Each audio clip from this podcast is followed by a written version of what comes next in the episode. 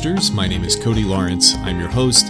This episode is going to be about a unique view on this plagiarism stuff.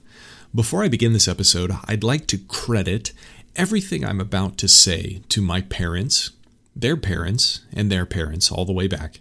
My kindergarten teacher, Miss Thorne, and all of the other teachers I've had through elementary school, middle school, and high school, my college, university and seminary professors, uh, my friends, the rest of my family, online teachers I followed over the years, all of the authors of all of the books I've ever read, and everyone else I've ever met in any capacity. I think that covers it. Whew! Wouldn't want to make anyone think I'm plagiarizing anything. Just kidding. Why don't we all start every conversation this way? Think that one over if you're not on the up and up with current Christian events, I'll fill you in. But first, that introduction may have sounded like I might be leading into a discussion that's sympathetic to Ed Litton. I'm not. I'm not defending Ed Litton at all. I think the guy is a snake. He's a snake among other snakes, in fact. I think more likely than not, nearly the entirety of the leadership of the Southern Baptist Convention is nearly entirely corrupt and, more specifically, fully aware and unrepentant. Here's the short version of what happened. The Southern Baptist Convention just elected the most liberal, quote unquote, conservative candidate who is a professed partialist which is a heresy, according to his church's statement of faith, which they quickly covered up right after it was pointed out. Uh, either that's true, or if he's in fact not a partialist, he is alternatively a poor theologian to allow partialism in his church's statement of faith in the first place. Or the third option is he's a liar. He is a partialist and he's lying about it because uh, he wants to be the president. and he doesn't want to create fights. Uh, well, it created a fight. Anyway, secondly, Litton is also a professed complementarian, which is a good thing. It means he claims to hold the biblical view that women cannot teach in church according to the very clear verse in 1 Timothy 2:12 when Paul says, "I do not permit women to teach." But Litton also allows women to preach in his church to the congregation also pointing to either his unfathomable ignorance or his unfathomable ability to lie with a straight face. Wait, there's more. Litton claims not to support critical race theory, the problems of which I have already discussed at length, but Litton also supports ideas of critical race theory, like systemic racism and judging people based on skin color also proving that he is either incredibly stupid or an incredible bold faced liar. And finally, and most recently, Litton is undeniably guilty of plagiarizing point by point a number of sermons that may number up to, but not limited to, 140. The number 140 comes from the number of sermons that were scrubbed from his online presence after these plagiarism allegations started popping up a few days ago. And then he released an apology that wasn't really an apology, having basically denied that he plagiarized anything from the one particular sermon he spoke on because he got permission, but never mentioned the name in the sermon of the original author, J.D. Greear, who happens to be another one of the snakes. and by the way, the spirit of the sermon that he stole was to communicate that homosexuality isn't all that bad. To top it all off, it wasn't even a good sermon that he stole. At least steal a solid, good biblical sermon. so add thief to the list of sins. A great choice for president, idiots. The only wise choice at this point is to call for the guy's immediate apology and repentance of all of these things, or using biblical terms, treat him like a Gentile and a tax collector and hand him over to Satan. Matthew 18 17, 1 Corinthians 5 5. Oh, and obviously forcing him to resign. Pastors of churches are fired for less than what this guy is presently guilty of. But, here comes the but. But, Regarding the plagiarism, many Christians are responding to this by saying things like, it is never okay to steal ideas without crediting the person where it came from. I disagree. I think this discussion needs to be a little more nuanced. I think what Ed Litton is doing, taking sermons point by point and regurgitating them based on someone else's study, work, and understanding or misunderstanding, in this case, of Scripture, is totally wrong. But I think Christians should be a little more thoughtful about approaching this issue. If we define plagiarism as taking someone else's idea and claiming it as your own, we all probably do this about 10 million times a day. This is how we as humans function. I reckon our ideas are our ideas are in some way merely an aggregation of everyone else's ideas that we've encountered put through the filter of our own life experiences. So they come from other people originally. We don't just invent ideas in our heads, usually, as far as I know.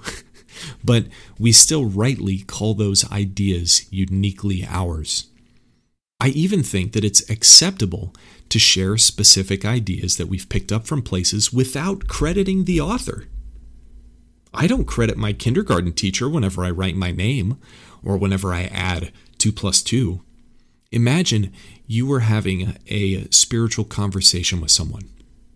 One of the most helpful books in spiritual conversations and any conversation for that matter that I've read is the book Tactics by Greg Koukl. And I highly recommend you go buy it immediately if you haven't read it already. But anyway, when I ask someone the question, what do you mean by that in a conversation, which is a question that is taken directly from that book and I am quoting the book on purpose, and I am using the question on purpose, and I am intentionally taking the idea from the book to use it in this conversation. I don't think I'm morally obligated to tell that to the person I'm speaking to. I don't say, hey, by the way, uh, this question that I'm about to ask is from a book I read one time. It's called Tactics by Greg Koukl. You should check it out if you want to. But what do you mean by that?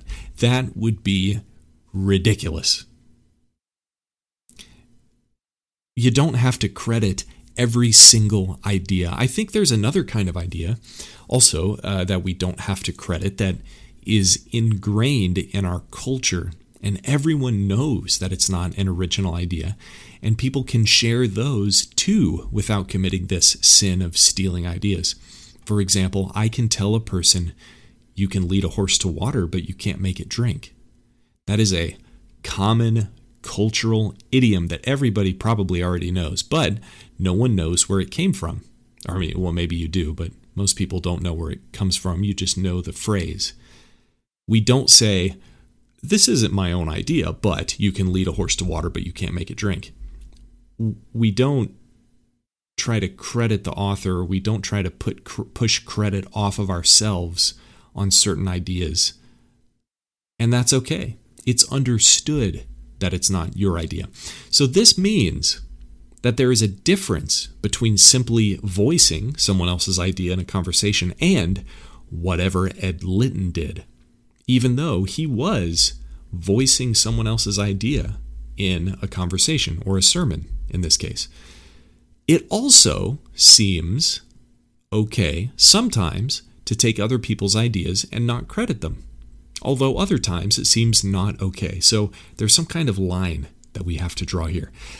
I've been thinking about distinguishing between the moral using other people's ideas and the immoral using other people's ideas. And I'm honestly not entirely sure where the line is drawn. I'm not sure if there even is an objective line. I could be wrong about that. But in these cases that I've thought up here, it seems intuitively right or wrong in these different situations. Like you can look at it and you can say, ah, that's probably not right, and you, and then you can look at this other thing and say, ah, that's probably okay. Uh, now, Ed Litton clearly looked at this situation and said, oh, it's totally fine for me to do this.